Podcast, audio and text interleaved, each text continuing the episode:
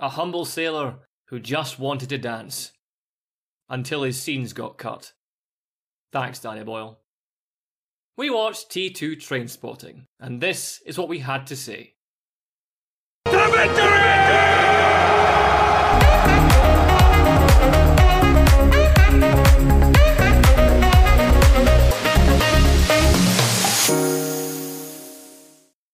After 20 years abroad, Mark Renton returns to Scotland and reunites with his old friends Sick Boy, Spud, and Begbie.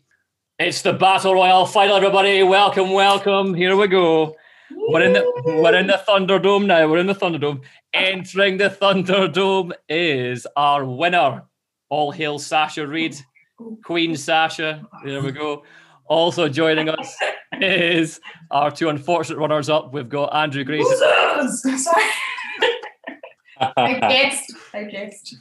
Andrew Grayson and Josef Boon. And also joining us is our guest this week here to talk all about his awesome upcoming period drama, A True Mismatch. We've got Daniel Reynolds. Welcome to the show, Dan. Hey guys, thanks for having me. I'm excited.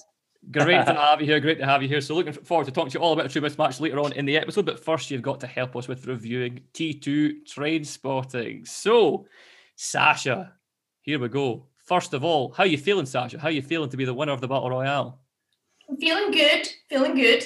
I mean, I, I really wanted Ray to win, so I was really happy with that. And then I was like, oh, okay, so now I need to fight again against two people. And I wasn't really too fussed about it, but I think Andrew said something like, I'm going to kick both your asses. And I was like, oh, are you actually? No, no, no, that's, not going to happen. And turned out it didn't happen. So sorry, Andrew. Josef, I'm sorry too, but mostly haha. Andrew.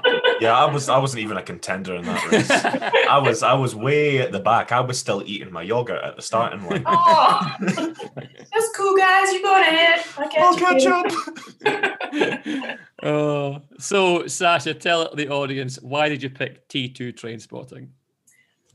Well, I was. I quite like that there was already a Marvel and then there was already a, an animated film. So I was trying to think of something that was really different so there'd be a good variety for people to pick from. And it, I just kept coming back to T2. It's Scottish. The first one was really good. This this one in particular was a great film. And I just thought it'd be something different compared to the other two. I really wanted to pick Guardians of the Galaxy too, but I didn't want to pick another Marvel film. And I would like to say if I wasn't in this competition, I probably would have picked um, Winter Soldier. Oh come on, Sasha. I, I don't No, seriously, I love it. I love it. It's one of my favorite films, and I was like, oh no, you go against this. This is so Actually, hard. honestly, I would have picked the same. I, I, I, I, I feel this episode is turning into just winding me up now at this point. Is it working? yes. love you. oh dear, Andrew, I'll come to you next then. So, I mean, I, I- we obviously know how you're feeling. I mean, I, I was with you, mate. I was with you as well. I mean, I, I, I did vote for Winter Soldier, uh, you know. So, I mean, for me, it was the best film out of the three. I thought personally. So, I, I was with you. I think you, you you had the, the, the, if everyone was voting with their head, you know, I think that's what would have would have been picked. But Sasha coming in with all her pals, stealing stealing the show, stealing the public vote. I don't have that many pals. I'm just getting I'm annoyed. not, I'm not even having that. If you don't have that many pals, you've got the longest blacklist I've ever known, man. I was like, right. Because it was the, there was a point where the vote. Look, to be honest, I think Shrek 2, Shrek 2 got robbed. Yeah. Josef told me, yeah. when Josef told me that was his film, I thought, oh no, like I couldn't think. I'm going Marvel. Most people are, are are superhero fans. There's a big following. Blah blah blah. When he told me Shrek two, I thought there is no chance. Uh, And then three weeks later, after we'd already announced our two films, and Sasha had a good while to decide what film she was going to pick. Um, in the meantime, and she said Trainspotting to two. I was like, yeah, that's a good choice, but I still think Shrek two is my my biggest competition I thought that was the case as well. and um, I couldn't have been more wrong. There was a point I think I got as close to maybe 16 votes, and then it ended up to being 316 of the difference. So, yeah, I'm not. I'm not a very. Sorry. I'm not a very good loser. Um, so but but for the no, I don't feel bad. Like, do you know how do you know how I'm feeling now? If any's watched the the Michael Jordan documentary, The Last Dance, it says the line, I took that personal. So if we ever have a vote off again, oh, I feel bad for my family and friends because I would be personally. It won't be it won't be general Facebook posts. It will be personal posts and messages to each. Yeah, I was. I did message some people. I was like, "Hey, no, I haven't spoken to you in like three years. I hope you're doing good." smiley face. Follow this link and do a laughing face, and then see some people that just kept doing thumbs up, but then posting laughing faces. I was like. No, no, you don't need to comment. It's totally fine. Just do it. Okay, we get it, Sasha. I got pity votes as well because I didn't know how to fucking smile. oh ah. dear. I actually didn't think of that, but yeah, yeah. yeah. Here's me thinking Paul had it had it bad. I love you, man, but Andrew's taking the biscuit already. Right? Okay, Andrew, tell us what you, what your first thoughts on T two Trainspotting then? Um, Trainspotting two, it's it's a good film. Um, I did a post where I was talking about my film, and I did say I don't think it's as best. It's, it's as good as the the the first Trainspotting. Um, I'd only seen it once prior in the cinema. Um, so I, when I rewatched it, this was only the second time I'd seen the film. I think there's better parts in this film, but I think as a movie overall, I think Trainspotting had the better story to tell. But mm. it's a it's a good it's a good film. I, I wouldn't say it's a bad film. Mm-hmm. Josef, I mean, yeah, we've already kind of established Shrek 2 robbed a bit, I think. I, th- I think we all kind of were surprised that, you know, it just didn't do quite as well as we thought it was going to do. It was an interesting one, yeah. Because, I mean, I mean, I mean well, I'm looking forward to talking to you both actually on what might have been later on in the episode with your two films, because, I yeah, I, I love both those films. So, yeah, I'm very surprised. Josef, what are your first thoughts on Trainspotting 2, and was it a boon bonanza for you? Thank you, Craig. Um, I'm firmly with Andrew on this one. Next time it comes to a vote, it's not about if I win. It's about Sasha losing. yes. yes. and I have taken this personally. um, so out of spite, I never watched T2. No, I did. I it, um it was it was the first time I watched uh Trainspotting 2. I'd seen Trace, Trainspotting before, and I think it's a better film than the first one. Um I won't go into that just now, just in case it comes up, and I don't want people to immediately stop listening um, because of my opinions. Um, but I, I, thought it was a really good film, um, a brilliant film. It just um, there, it actually made me feel a little bit emotional near the end of it, mm. just because there's um, growing up where I did, I just I know folk that are in the film, and watching the first, I rewatched the first one to watch the second one and it's like I recognize folk that I grew up with in like you know Renton and uh, Spud and mm-hmm. uh, all like all those guys. And watching the second one, it made me think. I wonder if those guys are the same now as the, the characters are 20 years on in uh, in T2. Um, but it was it was a fabulous film, and the soundtracks are brilliant. Mm-hmm. I'd mm-hmm. rewatch it again just for the soundtracks. Yeah, he's selling it better than I did. Oh. he said, yes. For, for those of you listening on the podcast, Andrew's face is a picture right now, but we'll just we'll move on. So, so uh, Dan, welcome, welcome. So, what are your first thoughts on Trainspotting 2? Uh, but, but believe it or not, actually, I watched Trainspotting 2 before Trainspotting 1, which is a which is a which is a big thing. Um, I love. Um, I'm obviously I'm originally from Southwest London, so I liked the like in Scotland you have like Trainspotting. In London, it was very much like Snatch and Lock, Stock, Two Smoking Barrels and all that sort of stuff. So like um, when I watched it, I saw a lot of Danny Boyle's style with like uh, Guy Ritchie. They're very similar mm. the way they, they, they do things, and I I, I love Trainspotting too. I actually watched it again last night, and um, not much not much has changed because like when you live in areas like like like uh, kind of working class areas, you do have like a bunch of pals and there's one that becomes successful and the rest just kind of stay in their their everyday life and they don't change much. I love that. It was very realistic i think as well. It was great. And it's good to see the characters 20 years later as well. Uh, it's mm-hmm. just yeah it's nice. Brilliant. I really liked it. Yeah. yeah. Awesome. Awesome. So my first thoughts are going to be a little bit different this week because for those of you who've been keeping up on social media will know I am actually in Trainspotting 2. Uh, I get, I get that. I actually tried to look for you last night, Craig, as well. I was oh, like, where good, is he? Where good luck, good luck, Dan. Good luck. because yeah, it is, I, I, I, think I think I think I did spot Chris in, in the film. Uh, oh, Chris how, oh, Mooney. Chris oh, how, how dare you? How dare you? How dare you? It is very much a, a blink and you'll miss me moment because I got cut down to uh, one second. Most of my scenes were cut out with him, which we're going to go into in a bit more detail in a second. So, as I said, a little bit different this week from my first thoughts. So, I'm going to play a wee game with you called Tales from Set. So, Tales from Set. Now, I'm going to give you five stories, and you have to all decide as a panel whether they are true, things that happened to me on the set of Trainspotting 2, or whether they are false. Now, the reason we're playing this game is because this was genuinely the most bizarre, most fun shoot of my entire life as an actor so far. It was absolutely, it was, it was just incredible the things that happened. So, here are your five statements. Now, I'll read them all out. I'll read out the five statements. I'll then explain all five statements. I'll tell you the story. And then after that, you can then go through them all and we can vote true or false. Okay. So, number one, I was the only person dressed as a sailor because of scenes that were cut.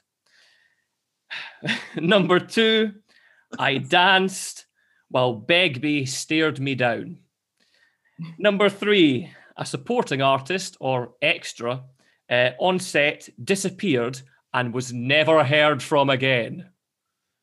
Number four, I got a head nod from Obi Wan Kenobi. And number five, the best moment that I've ever had on set happened on this rainy night at 2 a.m. in the Cowgate of Edinburgh. So, number one, so I was only one dressed as a sailor. Now, for a bit for a bit of context, right? So this this Trainspotting two happened very very early on in my acting career, right? So this is very early on, and my agent at the time phoned me up and said, "Look, eh, they're filming Trainspotting two in Edinburgh. They're doing this massive scene in a nightclub." And they're going to be packing the place full of like 2,000 members of the public who have won a competition. But they're also wanting to employ some actors, some supporting artists or extras to kind of pad out the scene who, know what they're doing. And also, you're actually going to be taken upstairs and filmed like some indoor shots and filmed some exterior scenes as well.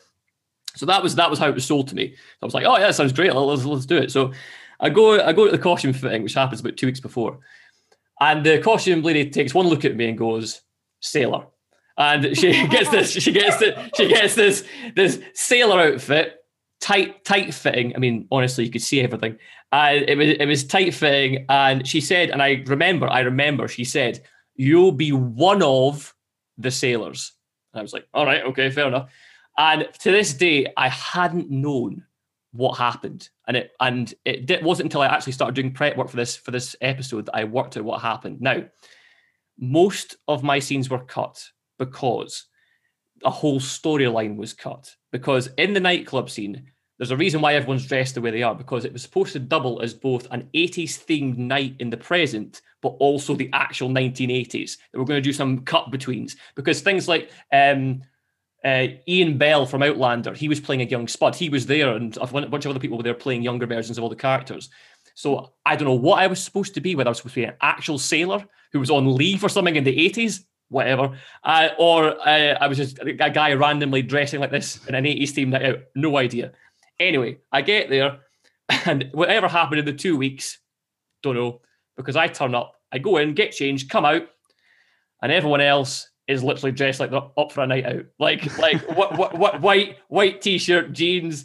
I mean, the, at best they've got double denim on, and there's me rocking out in this bright white sailor outfit, and everyone just bursts out laughing at me. And I'll never forget that. anyway, to be to be fair, there is always that one guy on a night out where it takes it that far. So exactly, exactly. Well, that one guy always brings the party, though. yes, there you and go. Craig always does.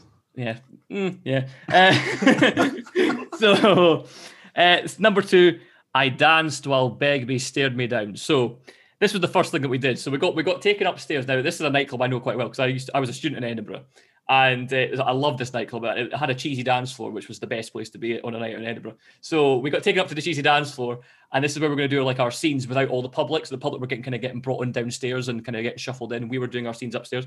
So the first thing we did, we, we would come in, and then this big strapping six foot five guy comes in and goes, "Right, everyone, we're going to learn a dance." I was like, "Are we? All right." So, so we get taught this like choreographed dance number. And again, it's all cut.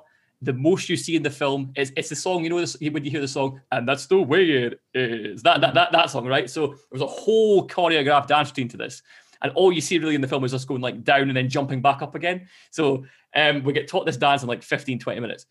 Um, And then Robert Carlyle gets brought in and gets plugged right down. This is a really funny scene. I don't know why they cut it because like it was a really good scene because they filmed us do this dance and they just filmed Begbie, who'd been in prison for 20 years, just kind of looking at us and going, What the fuck are these guys doing? this? And like, like and it, it was so funny. And but it was like me and then Robert Carlyle, and he was just staring at me as I was doing this dance routine. And it, he was in characters. It was fucking terrifying. It was, it was, it was fucking terrifying. So yeah, he was just staring at me as I was doing this dance routine. Anyway, uh, number three, one of my personal favorites.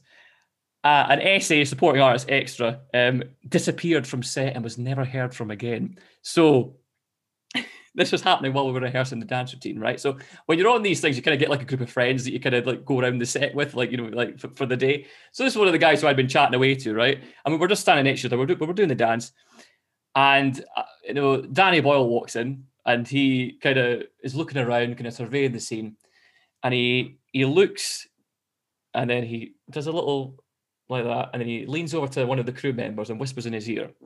And I shit you not, this is how this happened. Okay, I'm telling you, this is how this happened. I talked to this guy who I'm, a, I'm a, I've become pals with, and I kind of do a few few more steps. I turn back, and he's gone. He's he's gone, vanished. We never knew what happened to him. We don't know why he was taken, but he was gone. I, and I remember thinking at the time, like, Danny Boyle's a freaking mafia boss, man. I better get these steps right. Fucking hell. It was Wait, wait, absolutely- wait, wait. Hold, hold on, Craig. Did, did he disappear or was he taken? Who knows? Who knows, man? I don't. I to, th- to this day, I don't know. Like it was literally that quick. I looked, I did some dance routine. I looked back, nothing. Gone. Gone. Ne- never knew what happened. Never knew what happened. And no, we were all talking about it for the rest of the time. We didn't have a clue what happened to him. Uh, number four, I got head over from Obi Wan Kenobi. So uh, this is when we all got brought downstairs to, to join the members of the public, and this was oh, it was so cool. It was like two thousand people there, and we all sang Queen together. That scene was it was so much fun. It was so much fun. And this was when Ewan McGregor was kind of walking towards Jonny Lee Miller, and he was doing his walkthrough. He was going to get rehearsed. He was getting had like two security guards beside him. He was like getting walked through uh, the, the dance floor. And I'm just kind of standing there, kind of waiting for things to happen. And he kind of he's walking past me, and he I actually see, he clocks me because I'm dressed like a fucking sailor. He clocks me, and and he looks me up and down, gives me like a little head nod as if to say, "We've all been there, mate," and then and then, and then just and then just walks on. Oh, anyway. Um, and then number five, and this is it. This is the one. This is the one. The best one that I ever had on set happened on, on this shoot. Right. This is the, this after all the dance stuff had happened. We, we do the exterior scene. So this is when you know when um, Begbie chases Renton out the club. So that that most of that got cut, by the way. So again, so this was my actual scene. This is this is why I was there. So I I was given like, or me and a group of people were given this scene, and I'd never spoke to these guys yet on the set yet. They've just random people that I've been put with, and the plan was that we are going to walk around, go up, go up that steep cobbled hill, and then talk to the bouncers and go, "Hey, let us in, let us in," etc., etc., and then, and then we go in. And, and as this is happening, that's when Begbie chases Renton out the club. Yeah, so that was done with stand-ins because this was like a normal night out in Edinburgh, right? So this was like Friday or Saturday. So there was members of the public just like walking about the Cowgate. So they have to barrier off the Cowgate. There's just members of the public just kind of like looking over and what the hell's going on. So they have to use stand-ins. Um, so so what happens is we go, we get to the, we get to our first starting point, and you know we're kind of just chatting away. We, we do we do the first take, we come back, and collectively as a group, we kind of all notice that there's one guy who is acting a bit off. We don't know what's wrong with him, but there's something not right about him. And we're just kind of all kind of silently kind of go, mm, what's going on?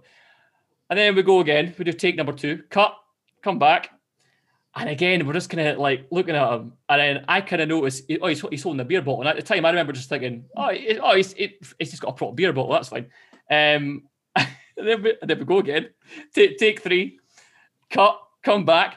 And this is it. We, we all kind of collectively go, no, no, no. This guy is pissed. This this guy is completely off his face. And and then again though, still at this point we were kind of all kind of half of us were kind of like, is he just really committed? Is he like doing a bit of method acting here? Because honestly, just gone. Take four. We, we go again, cut, come back, and then out of nowhere, this big massive security guard comes in, grabs the guy, hauls him away, chucks him over the barrier back to his pals. It had been a member of the public that had snuck in. And like so they climbed over the barrier. He joined the group. Now he was wearing like a t-shirt and jeans. So Like he, like if anything, I'm the guy who looks at a place in this group. So he just he kind of comes in and he just and literally he survived for four takes. There's four takes of that film with this random drunk guy doing this scene with us and back again. And honestly, I, I mean, I'll, I'll give you this one for free, guys. That is absolutely true. It, it was, it was, it was the, one of the best moments of my entire life. I will remember that moment for the, till the day I die. It was so so funny, and just the audacity of this this drunk guy just coming in and joining this joining the shoot. It was so funny. anyway, so there you go. There's your five stories. Um, so I'll go through them all just, and just shout out, just say true or false, just say true or false. We've, we've already been, I've been jabbering away for so long already. So, uh, number one, I was the only person dressed as a sailor because of scenes that were cut. That's False. true. That's true. True. I'll go true as well. Da- Danny, Dad, did you say false? Yeah. Yeah, I said Okay, false. cool, yeah, cool. yeah, yeah, yeah. All right. Number two, I danced while Begbie stared me down. True. True. That seems true, but I'm going to go false. I feel I'm like they're all true. I'm going false as well. I thought they were I- all true as well, but I've got a feeling there's, there's got to at least be one that's false. I don't think Craig would be sitting there if he's had Robert Carlyle as Begbie staring down. He'd still be rocking back and forth in the corner after that. Number three, the SA that disappeared. I think that's true. yeah, true. ne- I've- yeah, Quite I've- random, so I think it's true. Yeah. I'll go true. I've never done like background work or anything, but I've heard some horror stories, so it does seem like somebody would just be like, "Yeah, not for me. I'm just going to go." Uh, I got a head nod from Obi Wan Kenobi. True. I hope so. True. Wanted to be true. Okay. And true. Num- number five, you know, is true. So I can reveal the. Well, did ever, did anyone say true for all of them? No. Well, Sash is correct because they are all true. Of course they're all true. It's a Danny Oh. Of course it's all true. Oh my god. Every single one. true and true. Stop feeding her ego. I, I, I actually thought that uh, the first one was false because you you hesitated in putting in the sailor bit in one of your. Uh, I think it was in number four or something to kind of remind us about the the sailor. That's why I thought it was false. I was like, oh no! But my, um, honestly, hats off to you, uh, Craig, for that. By the way, oh, sailor. The only one that I thought that Have you got be, pictures of that? Like a full outfit of you being like, yeah. um, I've got, I've got, a, s- I've got a snapshot of me on the bus in my sailor outfit, but not, not a full shot. But I can send you that. But I'll, I'll try. And insert here. yes. Yeah, please. I want to see this. Well, follow us on Twitter and Facebook to Yeah, see exactly. this image more. I'll get it in the final edit. Yeah, I'll try. I'll try and see if I can get the screenshot or something. Okay. oh, brilliant.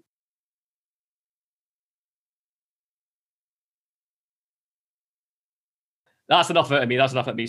Any sequel, right? There's, we were kind of talking about this before the episode was we've started filming the episode, but any sequel kind of has certain things that you kind of you kind of want to see to kind of kind of make it good. And if the film executes these things, that's what's going to make the sequel like stand test of time and be a film in its own right. So the first thing for me really is the the kind of reintroduction of all the characters. Where are they now? How well is this done? Does it show the passage of time well? Is there been any kind of development off screen that we kind of get thrust into straight away?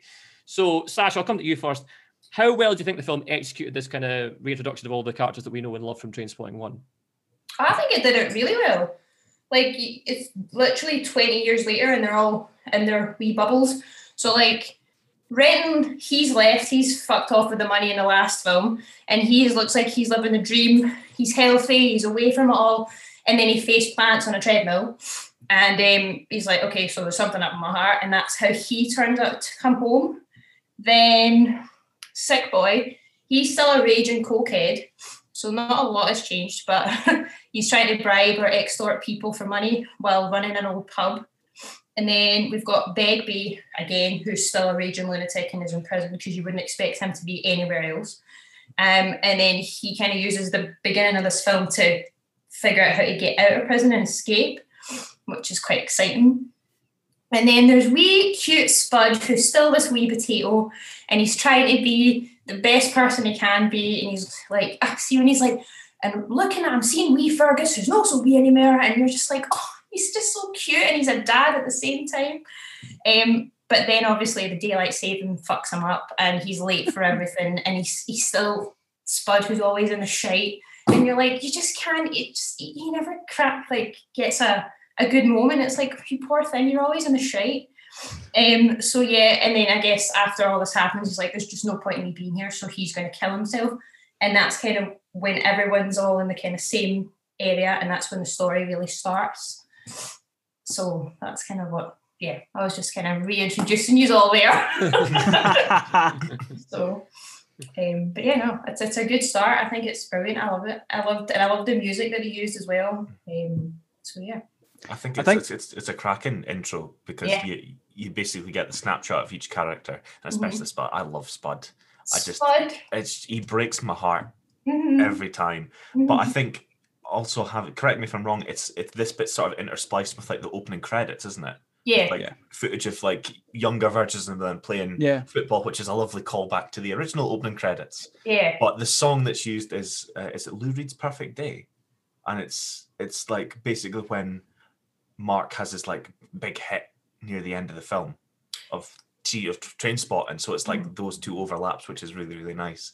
And it's like, oh, we're, we're meeting all these old all, our old pals again, but it's sad at the same time. yeah. Yeah. It's, it's this wonderful melancholy moment, and then also just Spud. I I just want to, I just want to cuddle him, man. I just want to give him a Yeah. cuddle. You're hoping I that do- we're all doing really well, and you're kind of like, oh, you're maybe not. I do think the the pace that they've done it as well, because obviously there are so many characters they want to kind of sink in with. I do think the Mhm. pace that they've done it with well, where you were seeing it quickly, like where McGregor was, where Sick Boy was, quick Mhm. hang with a spud, seeing where. So I, th- I think the pace that they've done it was to go right. Let's quickly get everyone, Reintroduce- remind everyone who's where, where where they've ended up in the last twenty years, and then kind of got to the the meat of the bones, as you say, when you find Spud trying to kill himself and Renton comes in to save him. Oh, I hated that bit. Axel was like, "Ugh." I thought I was That going must to have been- watching That must have been such a fun scene to film, but Oh, like 'cause what? he's obviously Yeah. Eh, I would have had such a laugh with that. Andrew, going to have two mouthfuls of soup in your gob. We're going to put a Oh. bag in your head and then just Oh. spit it everywhere. That would be a laugh. Oh, It- it's it. it's wonderful. The thing that I love about both films is like you're expecting it to be a little bit Hollywood, if you know what I mean. It's like you know he's got the bag over his head, he's about to die. Obi Wan Kenobi's going to come in and save the day, but no, before he gets to the bag, just bam, they're sick everywhere. It's like Mm. it's like the bit with, with poor Spud again with the shit in the first film uh, and going downstairs to his pretty much in-laws, you know, and he's got like the, the big duvet filled with his own fecal matter, and it just goes ah why. It's it's like Danny Boyle doesn't he, he doesn't go away from that the really embarrassing moments, Mm. and I think I think it's brilliant, but also just it makes you feel dirty, just like an oh no. Oh dear.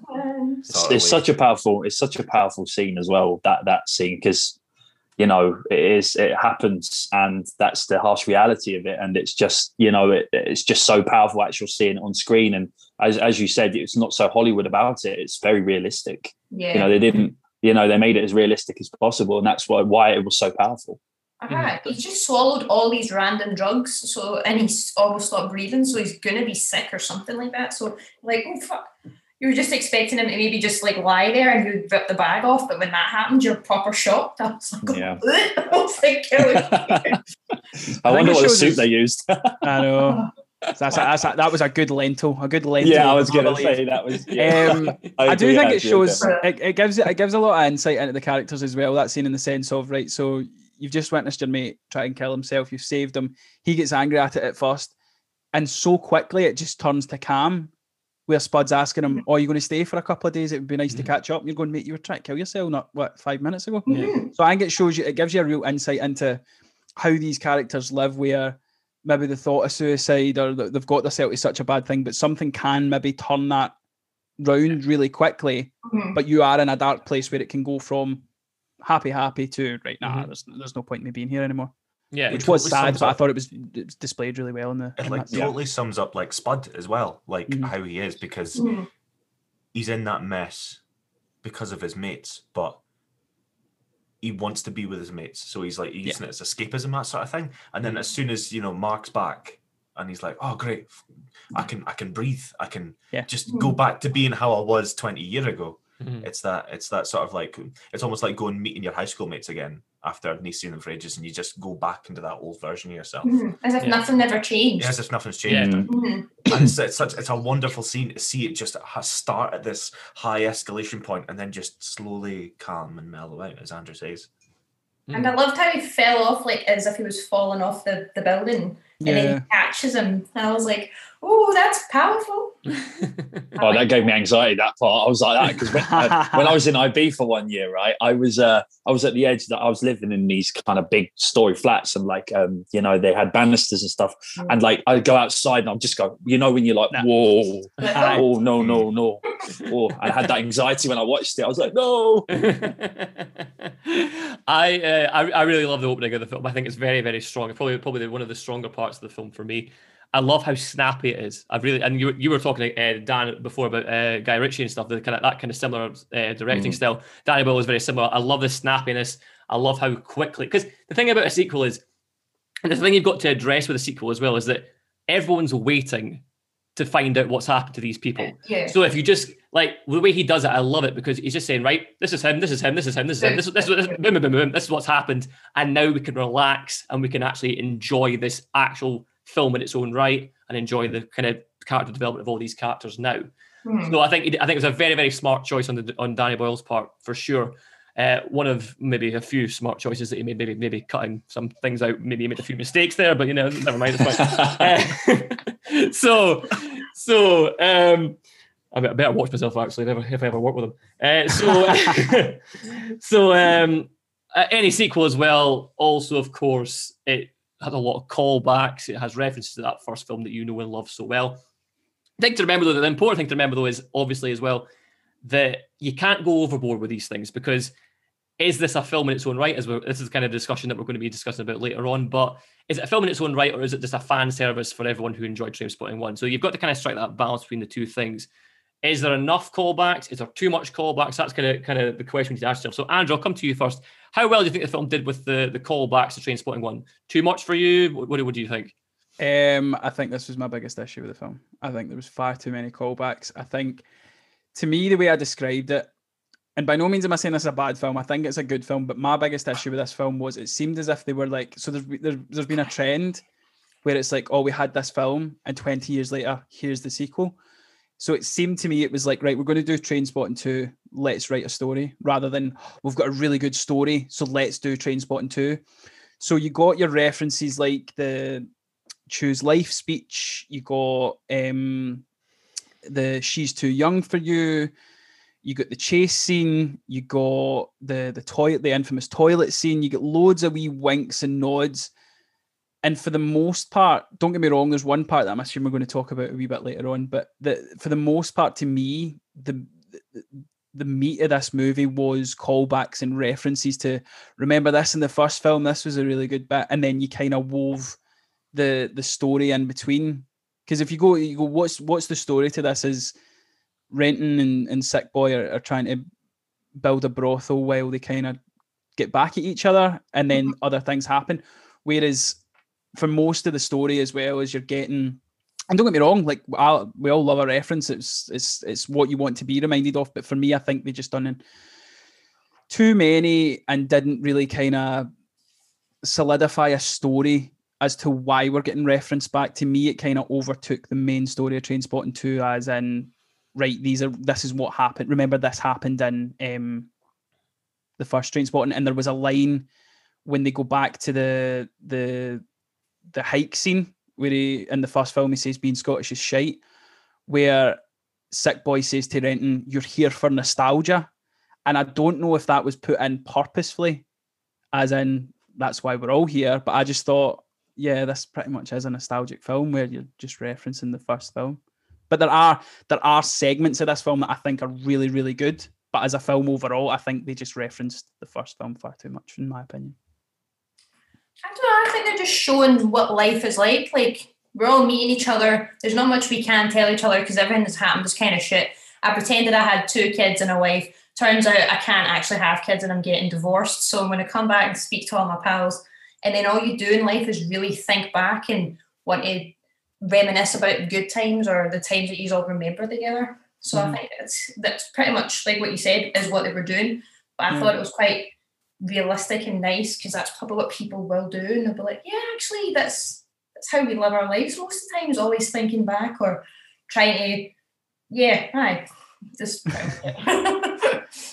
I don't know the one the one that stuck out for me the most, where I just thought you didn't really need to do that, was at the near the end when um, Spud is is going through his stories with Robert Carlyle, and he Mhm. literally word for word repeats the "No cunts leaving here till we find out what cunt not done it," and and I'm Oh, going, no, no, no, no. I see. I I thought that. that was a great bit. I thought that was good, and it was marred because you spent the re- the, the first part of the film seeing, you know, like Renton getting stopped by the car, rolling over the car. You've seen that five times. You've Mhm. seen all these other bits, you know, x amount of times. I think if that was just its standalone moment, where it's this, you know.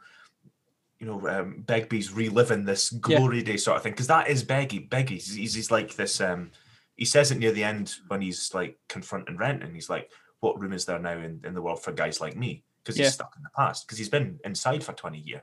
Mhm. So I think that would have been a wonderful moment if it was just isolated on its own.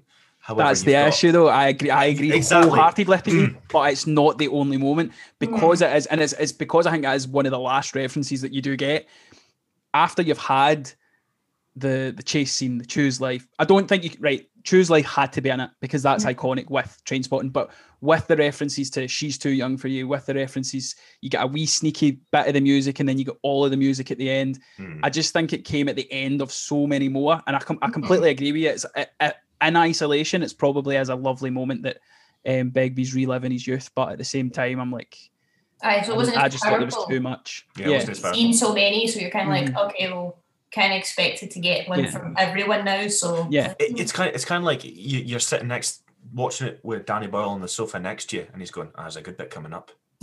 Oh, Aye. it's a good bit. It's a good bit coming. Aye. up. You go- What's he's- and, he's, and, he's, and he's nudging you, going, "Oh, if you like that reference, there's a good one coming later." And it's like, it's like, just let me watch the film without being Mhm. reminded of this, the prequel. yeah. Yeah. Yeah. Dan, what about you? Uh, no, I, I mean, uh, like I said at the beginning, uh, I, I watched the second one first, so uh, it was it, it made it made sense when I went back to the first one. Do you know what I mean? It's like uh, I'll I'll be honest with you guys, I was never a big fan of Trainspotting when I watched it. I just like I just was like because like as I say, I grew up watching Snatch and Lock, Stock, Two Smoking Barrels, and then like when you move to Scotland, everyone's like, "We seen Trainspotting," I'm like, uh, and I'm like, um, no. That's what happens as soon as you come up across the border. They sit you down and ask you if you watch Trainspotting. Literally, literally, before you get residence in Scotland, they go right. Okay, couple of things. A Couple of things. What football team do you support? yes, Or, or it's uh, have you seen Trainspotting? Ah, right. Okay, you, you've ticked one of them. That's fine. You, you, that's not a problem. Um, come but- yeah i mean i i i really i liked i I like um like you guys were saying it was like um you know you get to that part of your adult life when you're kind of hitting your 30s or in your mid 20s and like you have responsibilities and you have things in life which you know when you were younger you didn't have. And like when you're younger you're in a happier place because you've not got all these responsibilities or worries and things like that. And i like the way that they they kind of went back into their old school kind of you know 16 18 year old that they were. And you know it's yeah it's it's um it was very realistic it was. And um like like i said it was i actually really enjoyed it actually i you know i i, I first i was like oh no you know because i watched the first Trainspotting and i was like i don't know if i like this too much and then i watched the second one and i was like okay i actually like it now Uh, uh, you know, and uh, watching them together kind of, yeah, kind of makes sense. And uh, I, I thought they, I thought that they, they did it really well. And I, I don't know if you guys know, like, you see when you watch some programs where they do like a, a gap, like when I was, uh, for example, it, the new it, um, when they have the small children and then they have the adults, but the adults are not the small, like they actually kept the original cast together and yeah, do you know what I mean? Rather than, mind you, you couldn't do that. I think everyone would kick up an absolute fuss if you didn't have that yeah. um, of the original cast. But I just, ah, it was just, it was, it was done so well. And I, as I say, I love Danny Boyle. He's very much like Guy Ritchie in, in his Mhm. style. Yeah. The things that the things that, that, that kind of stood out for me though that, that that I was more interested in. So see when you got the story of um Begbie's old man yeah. was the mm-hmm. was the tramp and and but I was more interested in that stuff mm-hmm. because I'm going right. That's given us more background as to why Begbie is like Why why he hot? is. Mm-hmm. And as much as it was like nice getting references back to the first film, for me with sequels, I'm like, show me More. why we're making this one. Show me, show me what's different. Yes, have those Yeah. references, but show me what's new. And I Mhm. think we with Daniel seeing the second one before the first, I do think that that would make me probably enjoy the, the second one more than the, than the first one Mm. as well. Yeah. I there, there was there was a scene, but by the way, I, I was watching it with my other half yesterday, and um, there is a scene that I loved, just loved. It's the scene where uh, oh, right, Obi Wan Kenobi goes. uh, Obi Wan uh, Kenobi goes back to uh, his his uh, his home, and they have the scene shot of them sitting down on the table, like Mm. at the table, and the mum is not there. And Yeah. there's just a shadow. Oh my Yes, god! yeah. Oh my god! Beautiful. Yes. Oh my god! I literally just went see because of um from from like a producer kind of like for somebody who's who's um sort of it loves doing films and making making things and you know shots being so important. Mhm. I watched that and I just went to my behalf. I love that shot. Oh, I love it. She was like, Dan, just enjoy enjoy the film. Stop analyzing it. Just watch it. And I'm like, no, no. Can we just pause this for once? I mean, look at this. And I'll start going. Look, the mum's there, and it's just she's she's not there though. And it's the shadow, but is it is it Obi Wan Kenobi shadow? Do you know what I mean? or is it Qui Gon Jinn? What is it? Do you know what I mean? Oh, I'm so glad. I was going to literally mention that next, so I'm so Mhm. glad you brought that up. No, I thought it was fantastic. I was like, oh, it's like she's kind of still looking over them and sitting with them. Oh, it's Yeah. so beautiful. And, Yeah. al- and, al- and also it mirrors uh, a shot in Trainspotting One as well, which they which, Yeah. they, which they do You use, see as well. which you do see is yeah, it was, it was fantastic, beautiful, beautiful. Yeah, it is. It's so so good. So, bearing all this in mind, this is the question we've got to ask ourselves: is is this a film in its own right? So, is this a film that actually takes the characters on a, on their own journey throughout this thing? If there was no Trainspotting one, you know, would this be a film that you would still really enjoy? Would this be a film that you would still think would be a cult classic because of just the way it's laid out, the way it's shot, the directing style, whatever it is, the character development, or is it reliant upon Trainspotting ones? These are the kind of questions we need to talk about. Mm. Let's kind of talk about firstly though the character development. How how well do we think the characters were moved along in, in, in this film? Joseph, I'll come to you first. What, what, what do you think? Was there any strong storylines that you thought were very very good in terms of that? Um, yeah, I I think the characters moved along as they needed to. If that makes sense. I think Mhm. uh, if we go to Begbie, his whole purpose of his character is to show he hasn't moved on Mhm. until until we get the reveal that you know the old tramp in the toilets was his dad, and Mhm. that he makes that connection.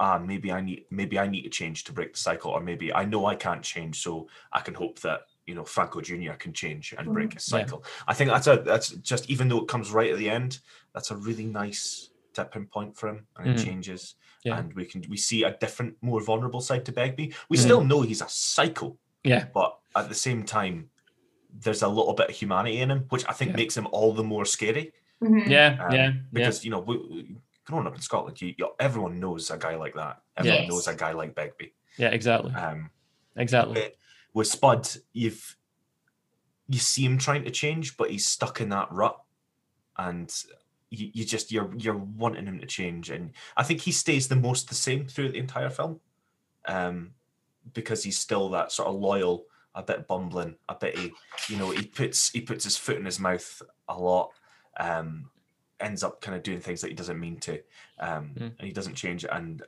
but I think he's he's meant to do that. Same with same with um, Sick Boy as well. And then I think for me, the what the one disappointment for the characters is actually Renton. Yeah, How he kind of just Yeah. he regresses a bit, yeah, and I kind of I wanted more from him. I wanted uh, not not like the whole um almost like an evangelical like holier than thou sort of Mhm. aspect coming back, but I was hoping he'd he'd actively help you know Spud and Sick Boy a bit more yeah. as opposed Yeah. to just falling back into the into the old ways. If that makes sense. No, I, I totally agree with you, Joseph. I, that that was the one moment in the the film where I, I on the first when I, the first time I watched this film when it actually when it when it when it came out, um, that was the one moment in the scene where I like like I properly got angry. I got genuinely angry at Renton because like Mhm. what the fuck are you doing? Like when, when he when he does the heroin, like what what the hell are you doing, man? Like you've you've done all this work for 20 years to get yourself better. I know your life's going to shit a bit, but come on, man. Like, like that that that was that that was something I really like was like viscerally annoyed about. But um the the Spud thing, what you said was interesting. I actually I actually disagree. I, I think I think Spud goes on the biggest change personally. I think I I, agree with that. I, I think I think Spud is the one person who actually sorts himself out and actually is going to have a future because he he actively tries his best to just stop, just to go cold turkey, get rid of all, get the drugs out of the system. You see him go through that. You That see, is that's my mistake. I mixed up Spud and uh, and Sick Boy in my head. there. I'm sorry. No, it, I, other way around. Other way Other around. road, Sorry. yeah, yeah, yeah, That's fine. No, yeah. So I was, just, I was just, yeah, no. Like for Spud, it is. I just, I love his journey on in this film. I think it's fantastic. I love, I love how he starts to channel it into his writing, and I love the ending of the film. I've got a title. You know, I think that's a great ending for the film personally. Um, but for me, the standout storyline is Begbie. That that is that is a fantastic storyline. I love, I love his development throughout the film. I love I love the ending because this is the thing. One of the main themes of this film for me, and also a little bit in the first one too, is this whole idea of social mobility, which is, and what I love about this film is that it doesn't just pigeonhole social mobility in like the professional sense. Like you get a better job than your da, than your than your granda, you, you go to college or uni. Because for me, social mobility is about more than that. Social mobility is also about just being a better person than who came before you. And it's it's always been my belief that um, a son's job is to be better than his father. Always, no matter what circumstance that you're in, that is your job as a human being to be better than what came before you. And I love, I love that scene. It's it's fantastic. Robert Carlyle is absolutely brilliant in that scene. You know, and it, it- the, the, the line gets you. You'll be a better man than either of us. That that is that is because like that that resonates with so many people. I imagine for sure. Yeah. And as, as I said, it's that's what life's all about. You just got to be better than what was before you, etc. So, um, yeah, for me, I I love those aspects of, of, of the film. I love Spud's development. I love Begbie's development. The one development I didn't like because of the non- like Joseph said, the non-existence was Sick Boy. Like, what the fuck does he do? Like, he he he, he doesn't go anywhere. I don't think personally. Yeah, he just lived in the past. He was Yeah. just raging and angry for the whole film. I think that shows the difference in the in the between the two characters and what their personalities are. So, like, as much as I would say I don't think Spud has changed, I think he's the only one that tries to. Apart Yeah. from maybe Begbie at the end, where he does have this realization when he's reading the stories and hears about the Wizzy's old man. He's like, right, well, I'm not going to be that for my boy. But I think Spud tries to, whether he does or he doesn't, we won't know until another 20 years when they want to make a wee bit more money and they make Trainspotting 3. Mhm. Um, but when all that, I'm sorry, Danny. when Sorry, that- Dan Boyle. I, I, I would love to be in Trainspotting 3. But no, the, the point I'm making is like Spud. when all the Spud Star Wars um, he, when all the Star Wars when he dries Yeah. up. Spud um Spud tries. Spud Spud you see that he has got off it. And I love the reason that he the, the reason that he fell back into to heroin was because he hadn't changed his watch. Like to me, I'm going, that's genius. Like I'm I'm a junkie. Why would I know what daylight savings is and stuff like that? That was that was really funny to me. Um, but you see that he does. It, it's that idea because I know I know a couple of people very much like Spud in the sense of Yeah. I don't think he knows his self worth. And then when he realizes that someone actually likes to hear the stories he's got to tell Yeah. and he writes them down, that he does have this self worth. So he maybe he does have a reason to tra- change. He had that reason in his son, and for whatever reason it failed. So now he's got this other chance. Whereas when you are saying about um, Sick Boy, Sick Boy is a creature of habit. Sick Boy is where he is, and he won't change from that. And I believe Renton is the same. Renton got out by chance, but came all the way back to where he was. And as you say, like when he did take the when the scene where he he does take the heroin, I think proves the fact he is a creature of habit. And I do think that's my my biggest issue with this film, be it going from good to great, is I think it focuses on the wrong characters. Obviously, Ewan McGregor is the biggest name. You're going to focus on Ewan McGregor. But if this story was about um, Spud and Begbie more and looked more into their development rather than the story that we follow, because it is, it's essentially it's essentially Sick Boy and Renton trying to change the pub into a, a brothel, and I'm going that's not interesting. Whereas finding out what happens with Spud and finding out what happens with with Begbie to me would be more interesting with less references to the past. I agree. It's like the, the most powerful scenes are the ones between Spud and Begbie Yes. because Mhm. it's, That it's, that the, that it's the moment where you know Begbie comes in and he finds all the writing and he's he's he's back in that old school way of taking the piss, like aggressively taking the piss out of Mm. Spud, and you're on the edge of your seat thinking, What's he gonna do? this is the point where we lose Spud, Mm. and you're nae wanting to lose Spud because you No. love him. And he starts he starts reading it, and, he, and he's like, "Read it." And Hmm. Spud starts reading. He reads Begbie's name, and you're thinking, Fuck. Oh, shit. "Oh shit, here we I'm going to delete this. I swear. Here we go. I, I was ready as if if Robert Carlyle pulled out a knife there, I was pausing that film and stopping. I don't care if I had a contractual obligation to watch this film. I was stopping there, Craig. Um, but then, he, but it, it's the way Begbie says, "Go on, keep reading it," It's a lovely wee turn, It's- though. it's- It is. He's, he's yeah, like, I remember that So night. It's such a like, I lovely don't wee turn. know. and you're just like, you're just like, maybe if circumstances had been different, Begbie would have been a really good friend to Spud. Yeah. Because he, in that moment, you see Begbie recognise his worth. And I, I completely agree with you, Andrea. Should have focused Good on at. Spud and Begbie. Mhm. Do, do, do, do you guys think? Do you think? Uh, do you guys think that George Lucas watched Trainspotting one and saw the way Ewan McGregor was and goes, "There's Obi Wan Kenobi." That's Obi-Wan. Yeah, because they literally filmed. They literally filmed uh, Star Wars like what a couple of Star Wars Episode One, literally like two years after that film came out. I Yeah, think. if- Yeah. if Yeah, that- literally. that, yeah, yeah, Uh, yeah. I think it was. Yeah, I think he did. He did. Did not do Moulin Rouge next, or and then Yeah. and then and then it was Star Wars. So yeah, so yeah, it, it, I, I, That's a I, good- I, I, I, a, music, a musical junkie, Obi Wan Kenobi. There we go. Yeah. And then literally Spud ends up in the Mummy. Is it the Mummy? Is it the Mummy or is it Pearl Harbor? Is it the Mummy? I can't remember which one I Spud. I know he's in. I know he's in the the film The Rundown with the Rock or Welcome to the Jungle with the Rock, but I don't know about. Um, I'm not sure about. The, I don't think he's in the Mummy, so it I don't think be- he's in the mummy. It's the Pearl Harbor. That was, Pearl it. it was Harbor. Pearl Harbor. Yeah, that Mhm. was it. I don't know if this is going to come up, but I need to talk about my favourite scene. And Yeah, it's just it. as as someone who's grown up in Scot uh, in Airdrie in Coatbridge, and is very Big up knowledgeable Bridge, in man. terms of um, Catholics and Protestants. Yeah. The scene where they go to the Orange Order, Oh I have never laughed so hard Oh, in so my funny. life in the cinema. I have family members and friends and family members who I spotted and not literally, but in that hall. I'm going. Yeah. That's that's uh, big. That's Big Tom. That's that's John there, that's like, and it was the it was the slow build to like them them singing that song when they're singing and there was no more Catholics left, and you just see them all geeing it that. I'm going, I know so many people like that.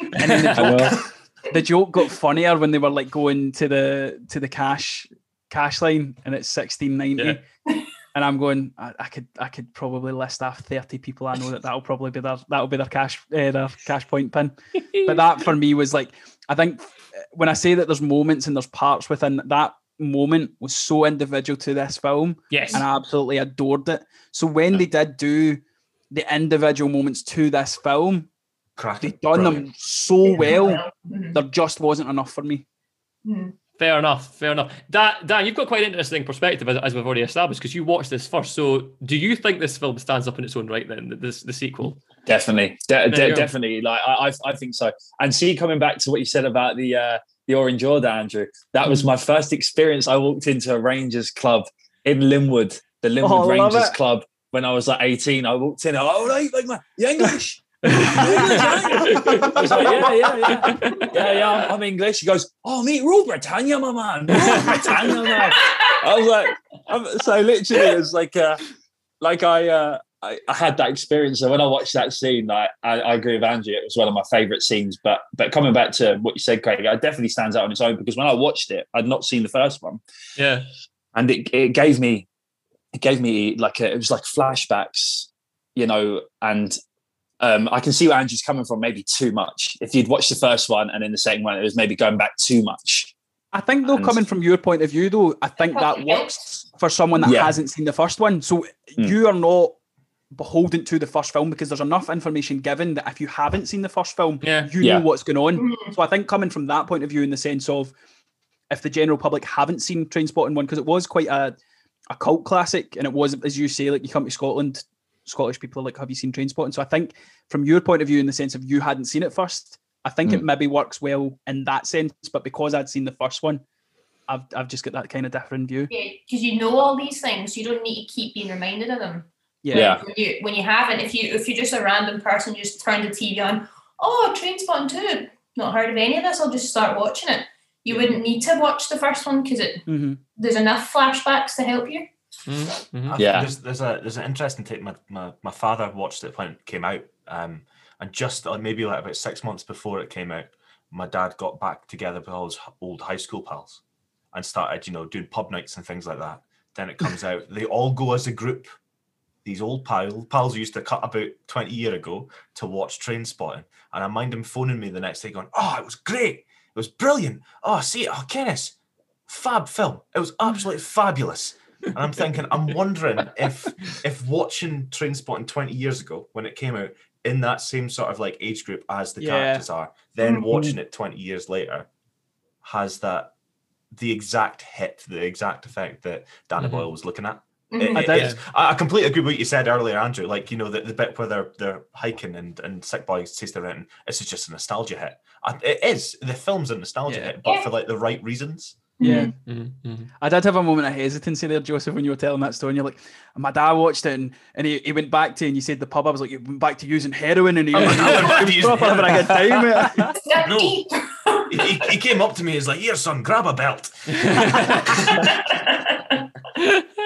I, I, I think the one thing I love about Scotland as well, like with, with the whole Trainspotting thing, it's like, you know, the first film was just like it's like national treasure. And then like you have Outlander out now, and like people in Scotland don't watch it and have the same passion because the Americans love it. And it's like, you know what I mean? It's like, yeah, people take so much pride in Scotland for for for things that are so realistic in Scotland. It's the same with Braveheart as well.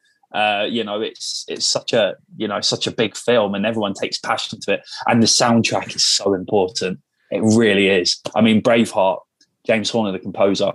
I know this is going off subject a little bit.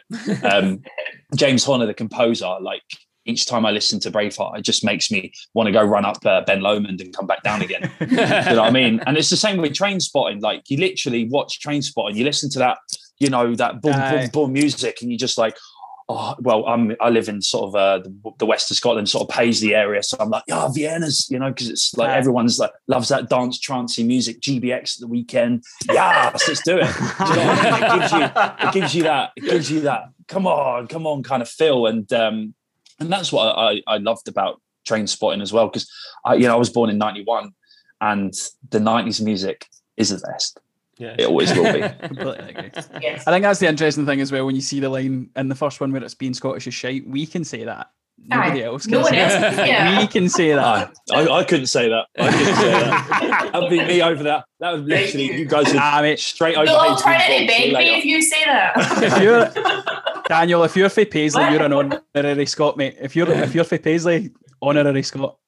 Listen uh, the Wallace Monument is literally about a five minute walk from my house where he lived so so yeah I, I've, I've been And up yeah, I, there many I a think I think times. you can I think you can now officially say it's shite being Scottish. yeah yeah Officially. it's shape being Scottish There we go. not bad, man. That's, that's not a bad accent, man. Well done. Well done. that's that's um that's one thing that I really liked about the guy that because you guys you guys will probably notice you know English actors playing Scots ninety percent of the time shit right ninety percent of the time it is shit but the guy that played Sick Boy wow His was really good. yeah, Yeah. it's not like the Peaky Blinders one oh, I did I see mean- an oh. I did see an interview. I did see an interview with um, throw I think they, were- So they were on bad. Graham they were on Graham Norton and Spud was talking about in the first film he'd only heard them like so I, I- I'm assuming that he'd stayed in his his Scottish accent the entire time between takes Yeah. and stuff and they were heading to the wrap party and he started talking with his, his London accent and Spud was like what the fuck where, where, where, where's this come from so uh, obviously if it convinced the people on set no I think I think he has a really good That, that's the thing. Like, apparently, you Ewan McGregor said that uh, in the first film he didn't have an, a dialect coach for, for Jonny Lee Miller. Um, Mm. Apparently, he was just drunk. That, that, that's how he that's, that's how he, that's how he did, the- did the Scottish accent. That's what he said anyway. Um, as you do yeah, but, but but he but he got um he got a dialect coach for this one, and it does pay off. I think he, he, he does a good job. I mean, I think I can count, I can count on uh, I think one hand how many people have done a good Scottish accent in, in something that I've watched. It's Hmm. Jodie Comer. Jodie Comer is one. Jodie, He's fantastic she is amazing. Um, any accent. any accent, yeah. Um, I think yeah. I think I could just listen to Robert Carlyle just speak in Yeah. that accent just for, for hours and hours. Obviously, I'd be terrified the entire time, but uh, you know, it's, it's, Exactly. it's just wonderful. right, guys, thank you so much for chatting about Transport 2 with me. That was absolutely brilliant. So, now for the fun part, here we go. Now for uh, over to Sasha because we've watched this film, but how well are we paying attention? It's up to the episode's victor to decide and test us. So, over to Sasha for eight questions to fool them all. Okie dokie. Um, I actually found loads of questions, so they're all dotted about on my notes. Um, I'll just, I'll go with this one first, and I'll give it to Daniel. Oh Jesus! right. Okay. So Do I have to say it out loud, or should I just write it down? No, yeah, right. Let's say it out loud. Ten seconds to. say it out loud. Um, what color are the flowers that Spud puts on Tommy's wee stone? His wee gravestone. Yellow. Yes. Yes. One nil. Come One on. nil. Here we go. He's yes, a Scot. Okay. Um, Craig. oh no. Um. Oh, is it another flower question? Okay. What flowers are on the wallpaper in Begbie's house? Oh fuck me. uh,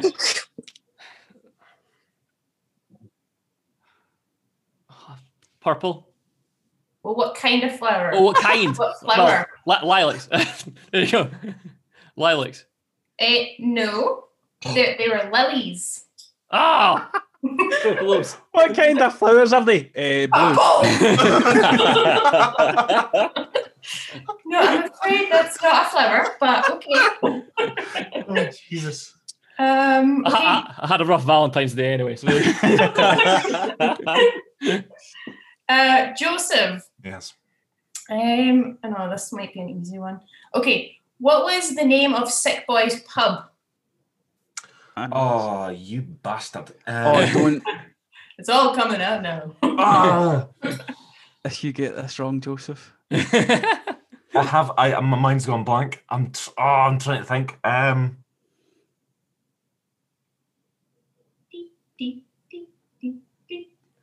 Time's up, Josef. You got an answer. I don't know. I'm just going to choose the pub around the corner, Harlequins. Um, it's, I, I, I, I cannot remember for the life of me. Is it Port Sunshine? Yes. Oh well. I'm so glad I didn't give you that question. oh, Here we go. Two one. Okay, Andrew. Um, so in the We Choose Life monologue, what was the first thing that ah, Piss. Renton me- mentions?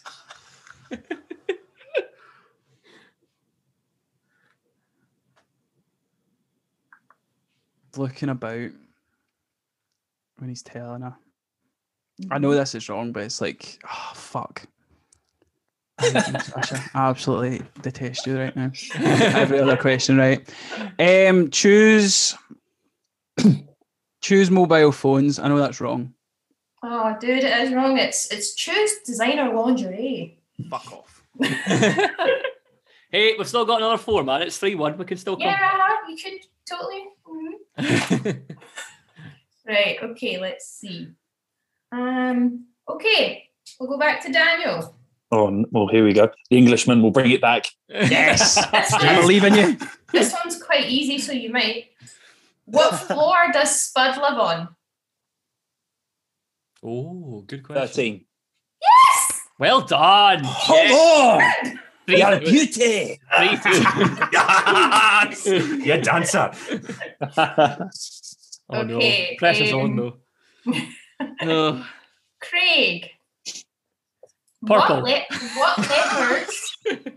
what letters appear on Begbie's jumper in prison? What letters? Oh. What letters? Oh, do you know, Andrew? Fuck. Think so. All I can remember for that scene is seeing him wear green and I'm going, "Ah, I suppose the Hibs. Well, because of that, HIB. or uh, H- HRC. No. It's SPS. Oh. Actually, I don't know what it means, but yeah, probably something Yeah, I about didn't know that. S- Okay. secret. I thought Right. it was. I thought it was like the name of the the, the prison, but I was wrong. Right, Ah. cool. It's like right. HM or something, but it's fine. Okay, right. Playing for pride then. Let's go, boys. We can still get the draw. No. Yeah. Still get it back. Can we? Yeah, it's four four two. I, I'm not paying attention. Right, carry on. Purple. Carry on. Right, Josef. Yes. What colour was Renton's house coat when they had to walk home naked? So when they walked home naked and they got given a house coat each, what colour was Renton's? Oh, oh, um, He's got it. do I have to get the color uh, uh, or just the color or the pattern as well? If, if you, just I said mean, colour. you're not going to get any extra points, but It's- if you get it's- colour. Because What Renton's flannel on was on the jacket? He's got. He's wearing a pink house coat, isn't he? Yes, Yes, and it's got Aye. hearts on it, doesn't it? it's I think it's just polka dots, but yeah. Andrew, Hey. Come on, Come on. Andrew. Right, Come on, Andrew. Here we Pressure's on, boy. Okay. I want it. I want it. I want it noted that she specifically gave Daniel easy ones, so I, I can't wait to hear this. I'm not saying anything against Daniel, but I, I'm I'm more about the designated to these questions. Okay, this is a super easy one. Who did Sick Boy's pub belong to before him? His auntie. See, here you go. Well done. Right. Okay. No. Now, Sasha, do we have a tiebreaker? Do we have? Uh, a tiebreaker? yeah, somewhere, sure. Here we go. Right. Now, I, I, I personally want to say we nominate someone to answer this question. I think it's only fair. I think it's only fair. So, who do we want? Do we want, do we want Dan or Andrew? Because I think me and Josef are out. Ah, yeah. Definitely Andrew. Oh no! I, ah, no, I'm wanting to nominate Dan. Dan, you're, ah, kinda want- you're No, on fire, no. man. Oh, ah, this is pressure. This is Yeah, pressure. Right. go on, Dan. No Let's pressure go, on let's, you, let, mate. let, us go, Dan. This is to be fair. This is like this. I mean, but this is the closest we've come because we, we were close with Josef, but this is this is the closest we've come. So let's go for it. Go on, Sasha. Okay. How old was Tommy when he died? Oh no! Oh, 23. Yes! Yes! Come on! Come on! Yes! Come on! I remember that scene. I remember that scene because they argue about it um, at the uh, in the by the hill when they put Yeah. the flowers down. He's like, "So how old was he? 22? No, it was 23." There you go. Oh, Yeah, I do remember it. Awesome. Remember the line. It's- I watched it last night. So Good choice Correct. picking Daniel. I would have said 19 and Yeah. Oh. There we go. Thank you so much, Sasha. Thank you so much. So great questions, and that is the first win for the panel on the season. Well done, well done, well done, guys. Yay! Well done, Dan. guys. I'm so proud. Even when she gets beat, she's fucking insufferable, No. man. Be sad. I, I mean, ah, screw you, man. Put some effort in it, Sasha. Put some effort into being angry. raging. I'm so annoyed. Okay, right. So quickly before we go into what might have been, let's do a quick fire round of buy, rent, or refund. So for those of you who don't know, buy means that you would add this onto your collection, watch it on repeat, recommend to everyone in their gran. Rent means that you would you would you enjoyed the film, but you maybe recommend to a couple of people, but you're in no hurry to rewatch. And refund means you don't want to see this film ever again. Cast it away into the bin. So Dan, I'll start with you just very quickly. Buy, rent, or refund T2 Trainspotting. uh, I actually rented it yesterday, so because I had to, because I couldn't find it, so I could uh, prep for this. Uh, but yeah, uh, I would, I would definitely rent. I wouldn't, I wouldn't necessarily buy, but I would definitely rent it. Yeah, Awesome. awesome. blockbusters, bring back blockbusters. exactly. Sasha. I actually have it on DVD, so I guess I'm going to say bye. I, I, Andrew, Andrew again to see. like I can tell you see it because I'm not seeing it. I'm, I'm not going to judge other people. he for doesn't their even want to buy our film. He doesn't even want to buy our film. There we go. Okay, Andrew, buy rent or refund. Um, I'm dithering between rent and sell. I don't think I'd if if I hadn't had to watch this film for this show, I would never watch this film again. But there there are parts that I would recommend to people watch, so I'll I'll just rent it. Okay, cool, cool. Josef. I'm the same as Andrew. Uh, I wouldn't have watched it if uh, I had. I didn't have to. Uh, but now I'm. I'm a very strong rent, Okay. e- almost to buy, almost. Oh, okay, cool, cool. I, I mean, I really love the film. I, I really do genuinely really love the film, and uh, not because I'm in it for one second, but uh, I, I I really, really do, really do like it. Um, so I'm still, I'm still a rent though. I'm still a rent. I think, I think, yeah, I've, I've seen it once. I've seen it again for this. I'm in no hurry to rewatch it, but I would recommend it to people who I who I think would, enjoy it. So definitely a rent. So let us know on Facebook and Twitter. Get us at 100 Film Reviews. Would you buy, rent, or refund on T2 Trainspotting? So before we move on to Dan's interview, let's just very quickly. I've been looking forward to this all day, so let's go to Andrew Josef for what might have been. And Andrew, you can kick us off. Andrew, kick us off for what might have been. So tell us, tell us about Winter Soldier, why you picked it, why it was des- it was the deserved winner, really. That, that hurts me even more that I'm in this section and I'm being told that it was the deserved winner. I think everybody knows it. Sasha's admitted it. So clearly, just Sasha has more friends than me. um, the reason I picked Winter Soldier, if it's not clear already with the episodes that I've been on, and Vinasha, if you're watching, you can probably fast forward the next 20 minutes. Um, the I'm a big old Marvel geek. I'm a big old superhero geek. The film grossed 714 million dollars. So, I mean, that in itself tells you what it is. But the reason specifically I chose Winter Soldier, I think it's one of the better sequels. It's much better. I love the first Captain America, but this one is beyond better than than the first Captain America.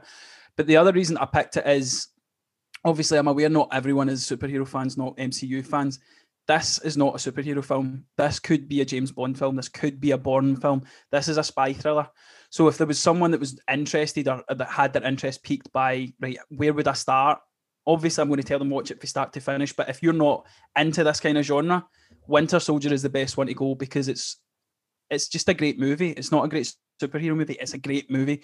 There's so many characters. We're already seeing that there's going to be a series coming in the next two weeks with Falcon and Winter Soldier that's going to be carrying on um, the the legacy of that film. Yeah, I just think it's an overall really good film, and I think the the actors in it are fantastic. You get people like Robert Redford in the film. You've obviously got your MCU cast with Chris Evans, Scarlett Johansson, um, Samuel L. Jackson, Sebastian Stan. It, it's a stellar cast. It's a great movie. It's what should have won. I'm incredibly bitter about it. I'm still showing my colours for it. And as far as I'm concerned, as long as I'm on the, the 100 film review team, I'm never going to talk about this film again because you had your chance, people. So. oh, yes. And I would also like to end with the fact that not only am I bitter at my film not winning, the fact that the gentleman who nominated Shrek 2 got barely like what nine or ten percent is a joke. Mm-hmm. So I would love I would love to hand over to Josef to Yeah. explain why it should have been picked before Trainspotting 2 too. Thank you, Andrew. You're welcome. Thank you. You're welcome. This is a joke that's not worth laughing at. This is a joke that doesn't even deserve to be told on stage by the most famous comedians. Because Sasha robbed not only a wonderful film such as Winter Soldier, but the epitome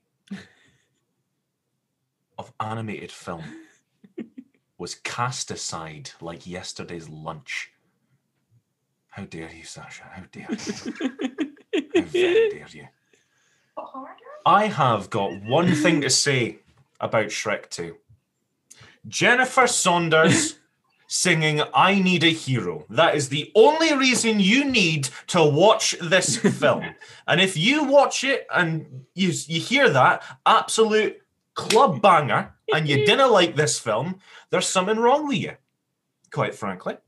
That's my personal opinion. My personal opinion does not reflect the opinions of the 100 Film Review Podcast.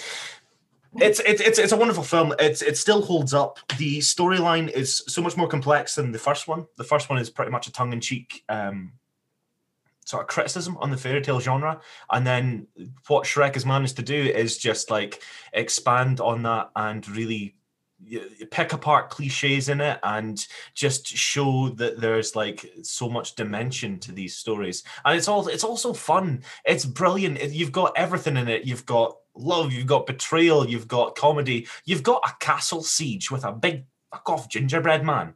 Like what else do you want in a film it's it's so so easy to just put on in the background it's so easy to sit down and do what i did and watch every single moment of it frame by frame analyzing it for its true cinematic quality Yes. and quite frankly everyone's let me down Mm, and uh, Mhm. it's okay. I don't take that speech. So quite frankly, if you know you're ever wanting a film, choose Shrek 2. Choose Fairy Godmother. choose John Cleese as the king. Choose Mike Myers as Shrek. And quite frankly, just choose a better film. Round of applause. Well done, Josef. Absolutely brilliant. Thanks, Andrew, as well. I mean, I, mean, I must admit, I, I, I was upset as well with the, with how you know hashtag Justice for Shrek Two. I must admit because it's it's one it's one of the few occasions actually where I think a sequel's better than the original. Like Shrek, I think Sh- Shrek, I think Shrek Two is genuinely better than Shrek One personally. It's a And perfect sequel. I think out of the three, I think arguably I think Shrek Shrek could have an argument that it is better, but I think I agree. I think Shrek Two is better, Mm, but I, I think you would find less arguments for Trainspotting Two. People saying Mhm. that the second was better than the first. However, overall, I think it's a, a probably a better film in the general public's eyes. Shrek 2's got a very niche following, and I think that when you is- picked Shrek 2, I proper panicked, mate, because I honestly thought, like, because I'm going, I love Shrek 2. mhm. I think That's I, I I was so shocked at how. Well, I'm not because Sash, Sasha's blackmail. that's I know, I know, it's just- it anymore. It's when you're up against Sasha and her, and her, Yeah. her, her big black book of just names that she can call on. It's you know you're Do- you're, you're not winning. Do you know the sad thing is that I can see going forward is if we do another vote off where we all pick films and you've got all five or six of us campaigning against Sasha and she still kicks all her arses Mm. in one film. I'll go into s- I'll, I'll be going into such a depression. It It's unreal. oh man. Oh well. Well, guys, thank you so much for talking about the T2 Facebook with that uh, awesome discussion and also with what might have been absolutely brilliant. So let's move on to Daniel Reynolds.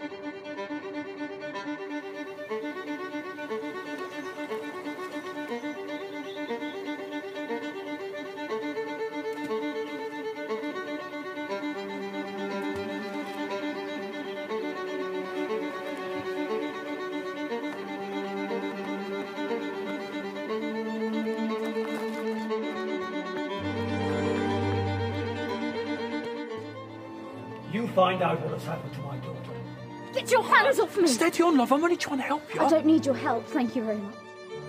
Or it will be you that is punished. So what is it you do? What do you mean? What do you do for work? Oh, it's complicated. Really? Or is it because you're too embarrassed to tell? Do you want to just reach that way? Sorry, love, I didn't get your name. Alice. And yours? Harry. I'll see you around. Oi! Watch where you're going!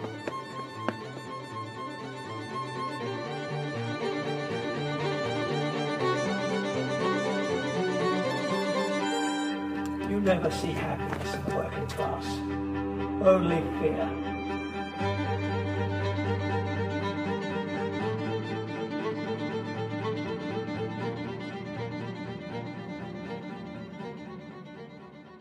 So that yeah, I'm, I'm actually Mary Scott. hey, the adopted Scott. exactly. I'm actually actually just before we get to the actual questions, Daniel, I'm, I'm really interested. Like, how did you get into acting in the first place? Because I saw in your like your your your bio and stuff that you had a few like odd jobs here and there uh, throughout the years. But how, how did you actually fall into acting eventually?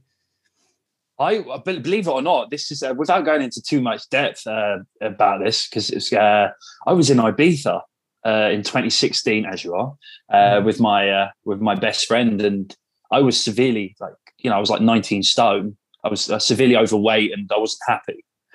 And uh, we were on the beach drinking Buckfast. Yes, Hey. big bottle of Buckfast, and um, he just we we we we were both in retail. We were both really unhappy, and I just went. He went to me, Dan, what do you want to do? This was at 11 o'clock at night before we went to uh, Amnesia.